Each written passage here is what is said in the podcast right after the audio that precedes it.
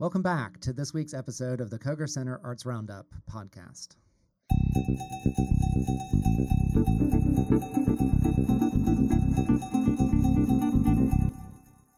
Welcome back to the Koger Center Arts Roundup podcast. Our very special guest today is Lee Snelgrove, the Executive Director for One Columbia for Arts and Culture. Lee, thank you for joining us. Oh, glad to be here, Nate. So you all at One Columbia do a, a, ton of great stuff, but today we've got you on the program to talk most specifically about public art here in Columbia. So can you tell us uh, about the, give us a brief overview of sort of public art in Columbia? We have a tremendous number of pieces um, for a city our size. Uh, how did we, how did we get there?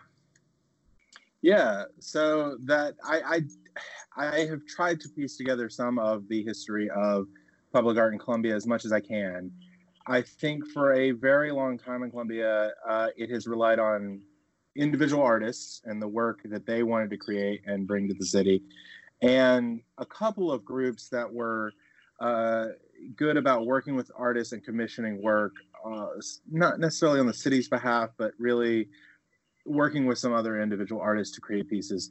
But up until recently, there was no sort of formal effort to uh, make sure that art was being added to the city at all times. And that's where we sort of stepped in and took that role at One Columbia and, and worked with the city to develop a the rough bones of a public art policy. So I would say most people are probably going to think that public art in Columbia really started, I think, around the time of Blue Sky and the tunnel vision piece. That was sort of the key marker of public art. Um, I think it was 1975 or 76, and uh, it's on the side of what was the AgFirst Bank and uh, or the Agricultural Bank building. And uh, you know, he did that in a partnership with uh, the South Carolina Arts Commission and and the AgFirst Bank. I think they provided some funds to commission it. And that's probably one of the earliest still standing pieces of public art.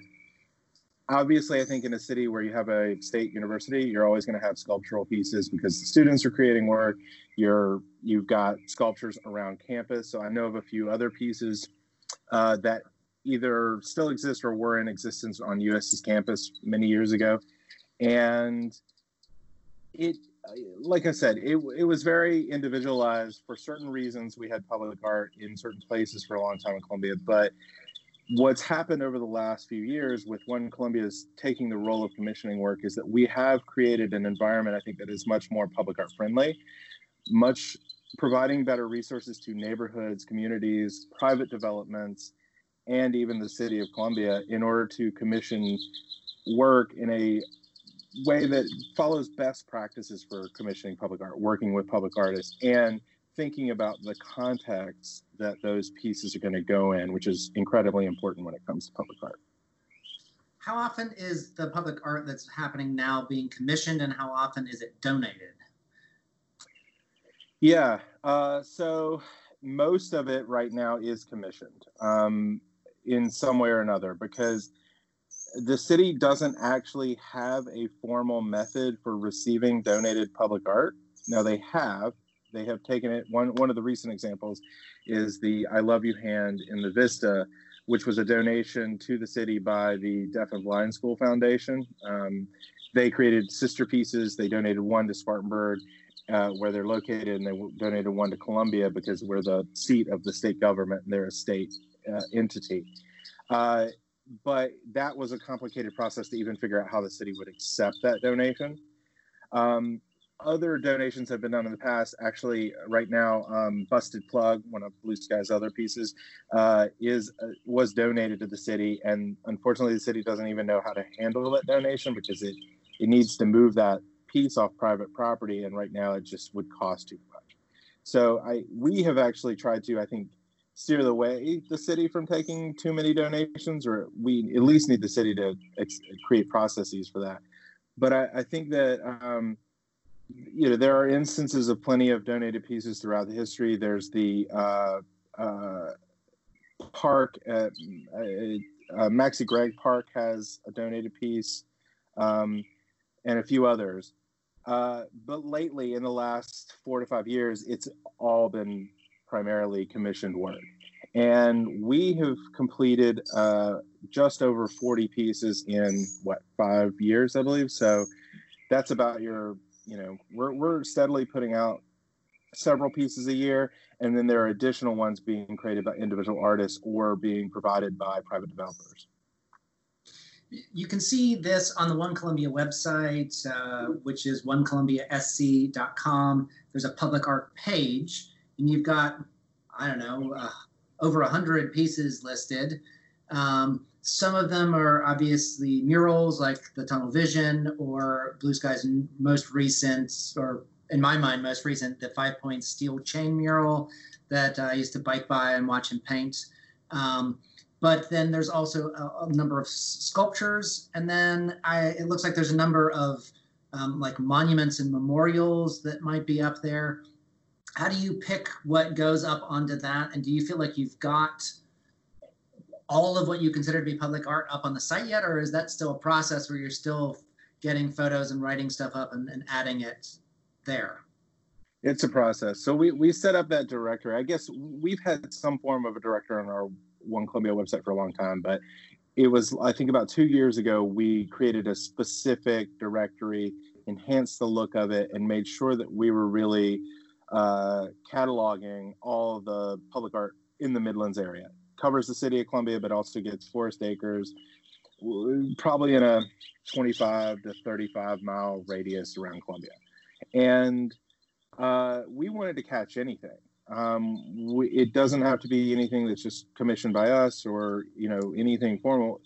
And we've even opened it up. It does also get what I would call art in public places. So pieces of art in publicly accessible buildings like the library or the Koger Center or other places where people often go. Um, we've tried to capture those pieces as well when we can get more information. It is absolutely a process that we continue to work on. Uh, we, you know, finding oftentimes we'll know about a piece or we'll have seen it ourselves or something. So we might have an image, but we don't have a lot else to go on to get information. So we spend some time before we put it up on the website, at least try and capture some of what we can about it. Uh, we want to give people usually the artist, the date, if we can, maybe why it was commissioned or who commissioned it. Uh, details that we have about the piece, maybe some links to some existing articles about it, and uh, images. So we actually have a photographer that we work with that you know tries to get high quality images of all the pieces for us. Um, where possible, we wanted to know if it was you know if it's like city owned or privately owned or something like that, and uh, so we're constantly adding. I, I, think you're right. It is about 150 pieces on there right now, and we I think we have another 10 to 20 probably on our to-do list that we're working on right now, and all as more pieces even get created in the meantime, we continue to add those too. Um, so it, it's just an ongoing process to update our public art directory. As I look at the site, one of the things I noticed, I noticed one of the doors uh, on the site, and we have a door at the Koger Center in the lobby, uh, and that sort of reminds me that um, some of what I see other cities do, and I know that Columbia has done, are these projects where a number of different artists all do a piece around a theme that goes up in public. How often does that happen, and do we? Can you talk about maybe a recent one, and or if you've got plans to do something like that in the future, you could talk about that. The the two times that's happened in Columbia's history that I know of, uh, one were the palmetto trees, which a few still exist. Uh, I know there's one on Benedict College's campus uh, on Taylor Street that you can see pretty prominently, and the doors. Both those projects were carried out by the uh, Cultural Council of Richland and Lexington counties. That was pre One Columbia days, and uh, you know those are big efforts to get the same type of structure, whether it be a palmetto tree or a door, and provide it to individual artists for them to work with and create new pieces, and then those get placed out. In different areas. And you know, the ones you've seen nationally are the I think the Chicago cows, and I know in Hendersonville they've done bears and other things like that. So it was kind of a fad for a while to do those kind of uh, public art interventions. I think they're less uh, often done now. We don't have any plans to do them because we are working so much on permanent pieces, and, and oftentimes those are they can be permanent, but they're I think in order to do those you have to do them temporarily. You can't expect that every piece you're going to create out of that process is going to become permanent. Oftentimes, they're done as like fundraisers too. Some of those pieces get sold to private owners, um, and they get acquired by maybe entities like the university or the Koger Center. But um, they're hard. That, that's a complicated process to find that many artists, to pay that many artists, to uh, get those things fabricated, get them placed in lots of different places, and I think we're at this point trying to actually create contextual pieces of permanent public art that will stay in specific locations and be more iconic for the city in the long term. Um, it's not to say we're not going to rule it out maybe at some time in the future, but um, and and uh, we don't have a lot of information about where all those doors or palmetto trees ended up because the cultural council doesn't is no longer in existence and so a lot of their records of where they place those pieces we're having to kind of uh, reverse engineer to find um, that sort of makes me think about uh, the one of the pieces that's on the website is the uh, George Rogers mural that was on the side of the Booker T. Washington building and the university campus that's been painted over. Um, mm-hmm. How often does a piece of public art um, either disappear due to vandalism, due to building getting torn down or um, or just it you know moving into private hands. Is, is, that do we lose a lot? Yeah yeah i think we do lose a lot. Um, we lose a lot we don't know about um, probably more often than the ones we do know about. Um, but public art public art is both you know art and in permanent in some ways. When i oftentimes when i'm referring to a permanent piece that's a piece that's going to be in existence for just over 18 months. Um, you know sculptures we like to get a life of 15 to 30 years out of. Murals you can expect a life of 5 to 10 for most of them unless they get continuously refreshed the paint fades things like that. How often, but do you, it is, how often do you refresh murals? Is that is that something that you have to like budget for? If you get a mural up and you want it to stay, you have to think about that lifespan of it. Yeah, it, it's something that you should plan for when you do a mural. I I don't think we do it often enough. And when I say we, I mean most people that are creating murals. So like, you know, it's not always budgeted into the project from the start, unfortunately. And it probably there should be a method for doing that. And we can talk a little more about that. I think that though so like the George Rogers mural, buildings, the landscape of the city, uh, the aesthetics of the city, everything's always changing anyway. So yes, murals come and go.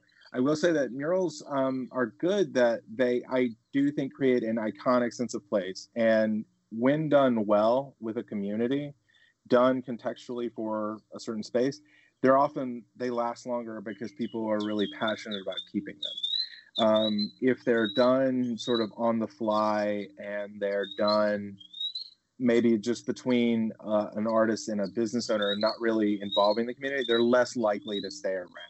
Because and and there are examples of that recently. Even Blue Sky's had that happen to him, where he I, I, I don't know all the details of his arrangement, but he worked with a property owner on a building near the library and created a cat mural that a lot of people saw um, that was only up a very short time before that property owner just painted over it. And I, I assume there was some miscommunication. The property owner didn't quite know much about public art and why it might be good for a city, and it just disappeared.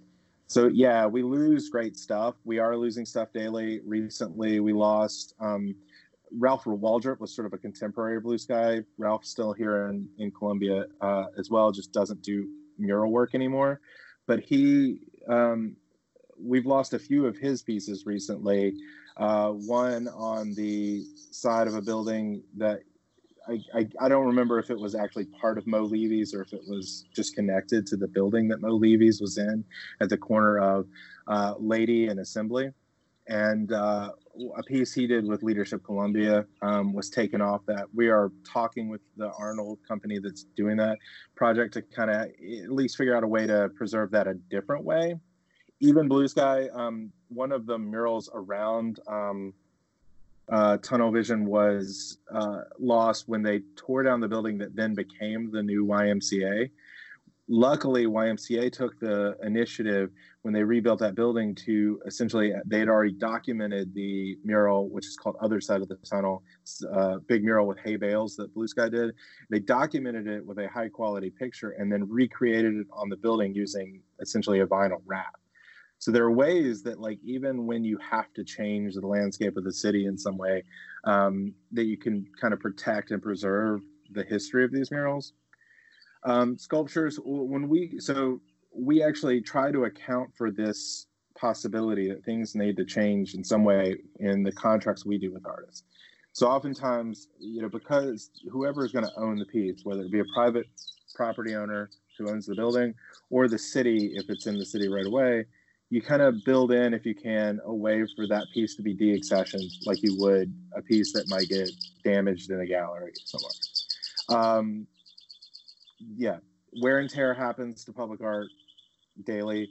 There is the possibility of vandalism, although Columbia is pretty fortunate that we have a low level of vandalism, at least right now. I think that people are excited about public art. They feel good about it. It makes them feel part of a buzzing city, so they're less likely to vandalize right now. Um, and other things can happen, even just a change in the streets layout or something like that could cause a piece to need to be moved and it is the city's ability to do so for those pieces in their right of way. And we we just encourage them to communicate that to the artist and we always want to encourage like we hope that the city it is their collection of art and that they should treat it as such. And just like you would in your home sometimes you have to move a piece. And you hope that you you know continue to keep it or you could perhaps sell it. You could you know transfer its ownership or you could do anything like that. Public art just you know has to live like that because it is in the public space. Um, we what we've tried to do and uh, i don't think we've done it well on the directory and we're going to try and enhance this better but at least categorize a little bit about the history of public art. So you know pieces like the george Rogers mural that was an important part of columbia. Uh, that's another piece actually by ralph waldrop.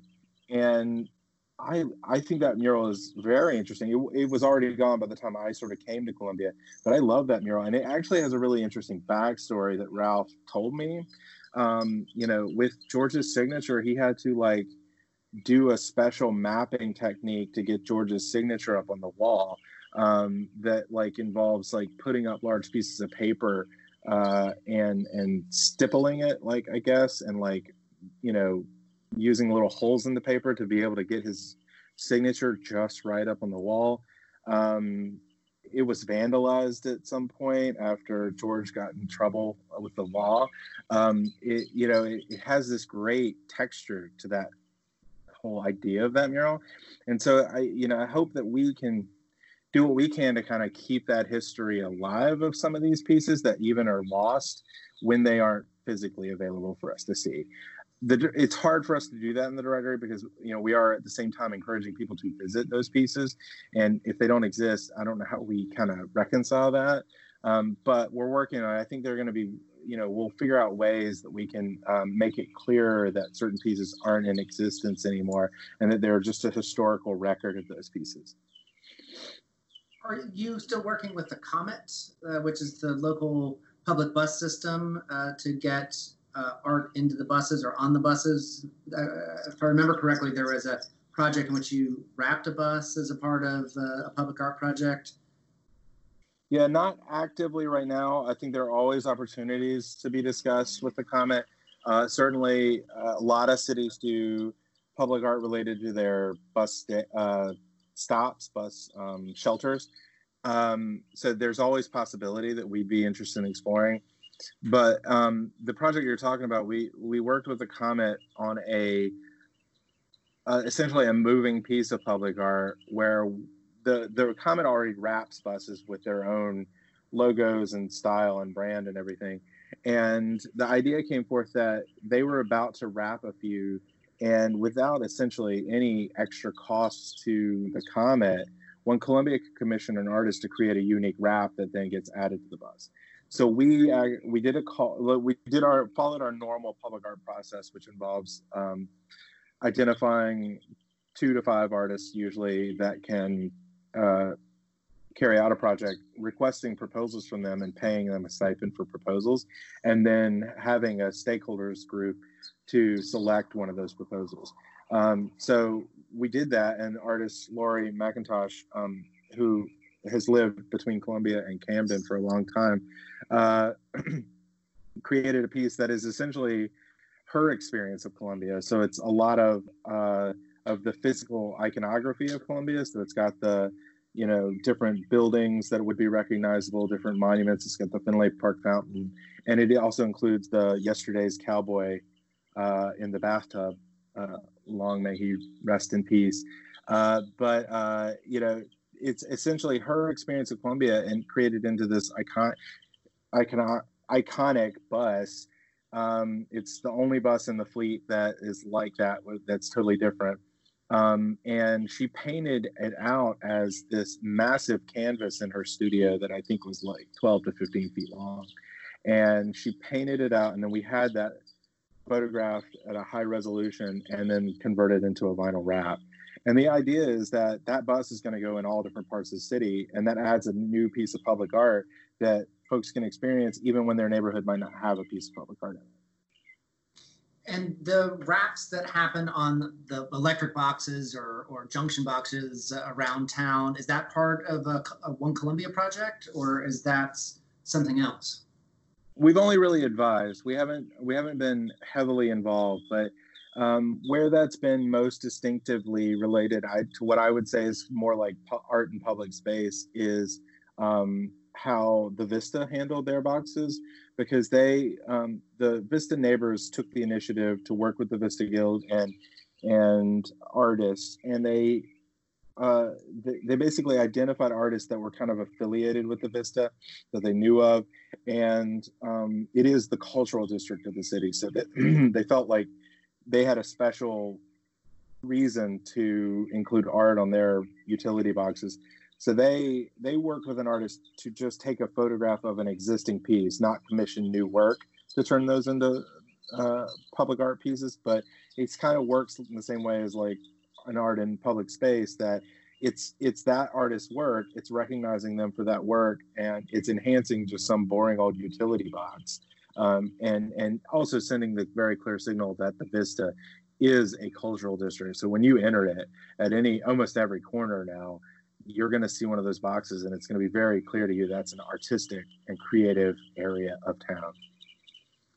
What can you talk to us about what's coming up um, in terms of uh, public art projects here in the city people can look forward to?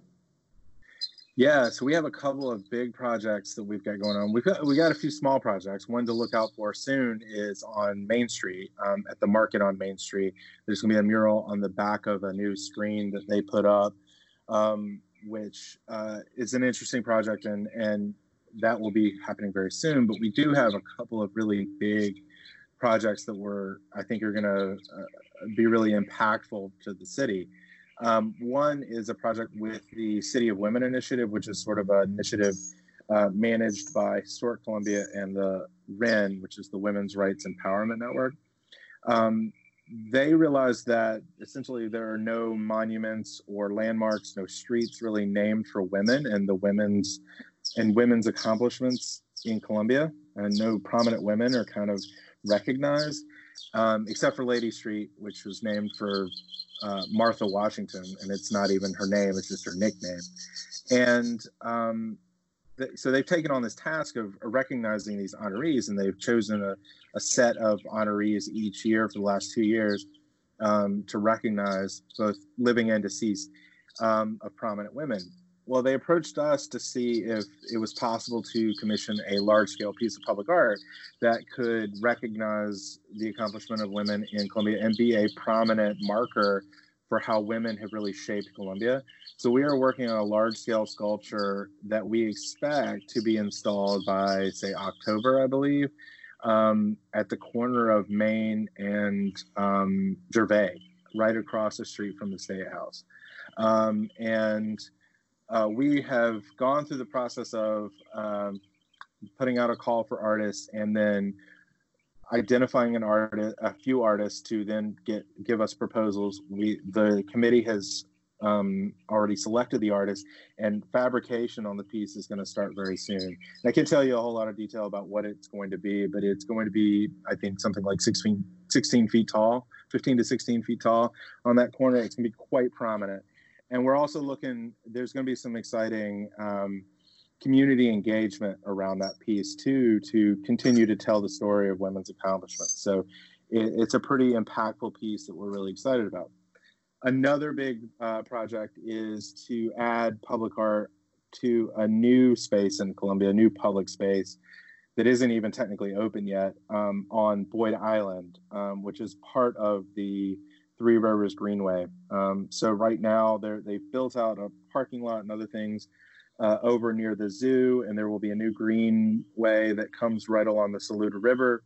And right sort of where the confluence of the Saluda River and the um, Broad River meet, uh, there's an island that previously didn't have any pedestrian access, but ha- the River Alliance has added a pedestrian bridge to it. So it'll be a little um, getaway of the city right in the heart of the confluence of the rivers.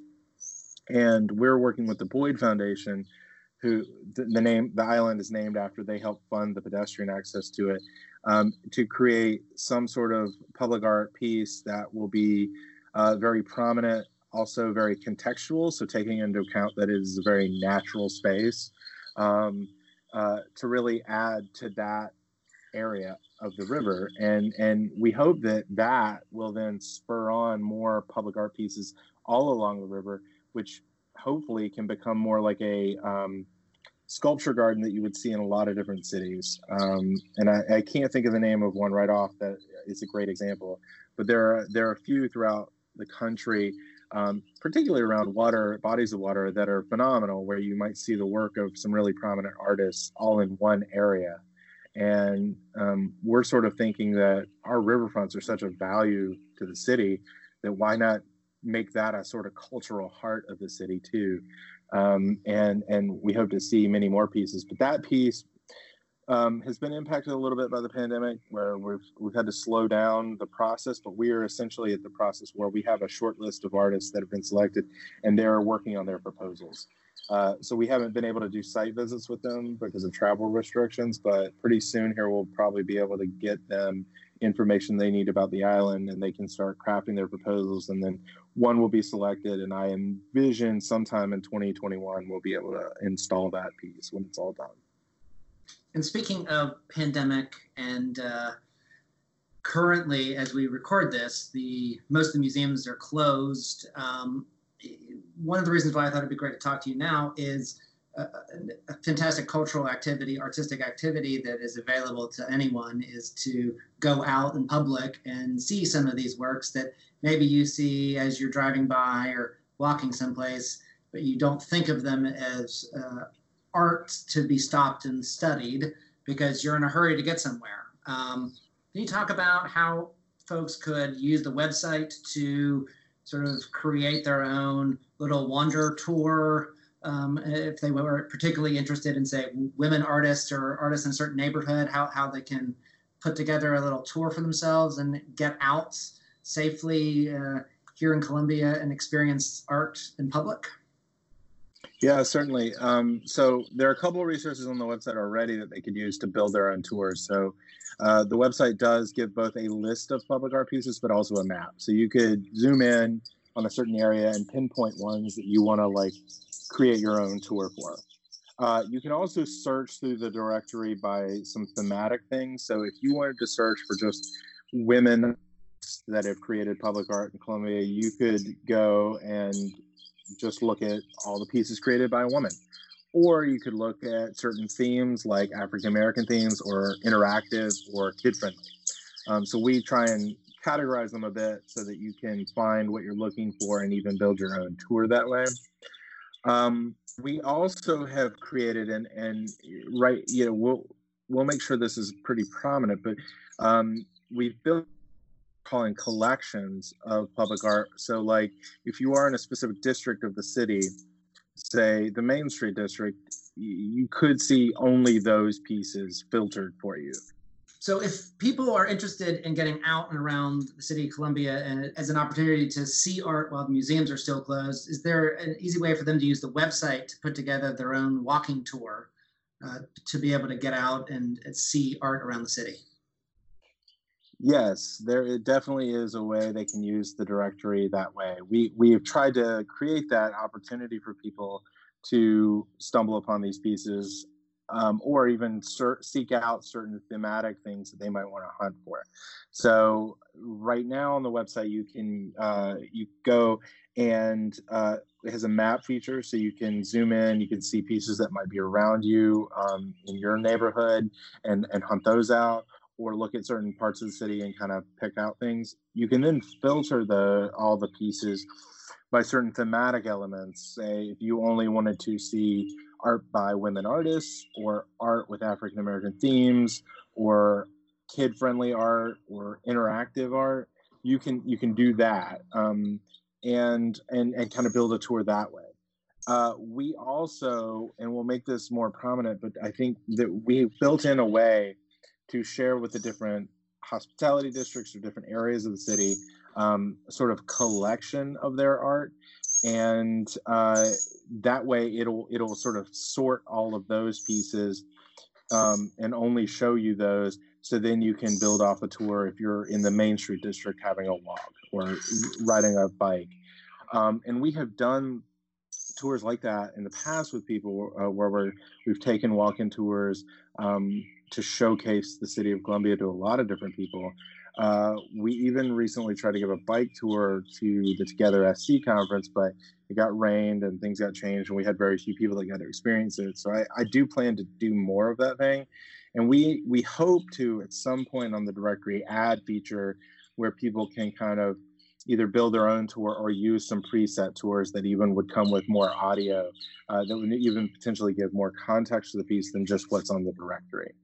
Um, I, you know, I think it's great that people could use it that way, and we've kind of encouraged them to along the way throughout um, different kind of dispatches that One Columbia has put out about ways they can take advantage of the art of the city as if it were a gallery space. Uh, we and and and also you know biking is one thing you you can see it on a bike you can see it uh, when you're walking that's a great way to experience these pieces um, but some people are afraid a little afraid to be out in public right now and that it's okay to see some of these pieces by car. Obviously you know ones the size of uh, busted plug are easy to see from a car and kind of ride by and enjoy. Um, there's a new piece that was added that is almost intended to be seen by car. Um, it's right on a, a, busy street in Columbia, the on Huger Street if you're coming from 126, um, as if you're going towards the stadium. Right after you cross Gervais Street, um, on the right hand side at One Eared Cow Glass and Stormwater Studios, the artist Clark Ellefson has created this robot head that comes up out of the ground as if that robot is like buried there and it has these glowing eyes. It's really spectacular at nighttime. Um, so there are lots of ways that people can kind of get out and about and almost um, treat the city as a gallery of art that they can experience. Thank you very much, Lee, for, for your time. Uh, it, the weather is great. The birds are out. Uh, what, what a perfect time of year to go out and experience the art in public. Is there anything else you'd like to share with people? Any last thoughts about public art and um, here in the city, or anything else about One Columbia? Um, we we really hope that I think I think over the last few years we've added a tremendous amount of public art that I think really involves the community in its creation, and we hope to continue to do that. So I hope people see that value and want to continue to support public art and and even work together so that we can then help put public art in all different parts of the city and in more in neighborhoods and not just in these districts. Um, but we hope what we're creating is something that makes everybody proud of Columbia and becomes iconic for the city and also is something that draws people to Columbia. So I'm excited about public art. I think we got some great stuff coming up and I hope I hope the rest of the city is excited about it as well. Well, again, thank you for your leadership at One Columbia and for helping to curate uh, all, all of this art with these artists, finding artists, getting things put out, working with the city. We appreciate that. Uh, you've been listening to the Koger Center Arts Roundup. Lee Snelgrove is the executive director of One Columbia for Arts and Culture right here in the city of Columbia. You can check out onecolumbiasc.com and look for the public art page. But you can also find all sorts of arts and cultural activity listed there. I hope that many of the things that used to be on the website will be returning in the near future. But uh, in the meantime, there's public arts that you can visit from the safety of your car or uh, the safety of your bicycle. Um, so get out, enjoy, and experience Columbia. Thanks a lot, Lee. All right. Thank you very much.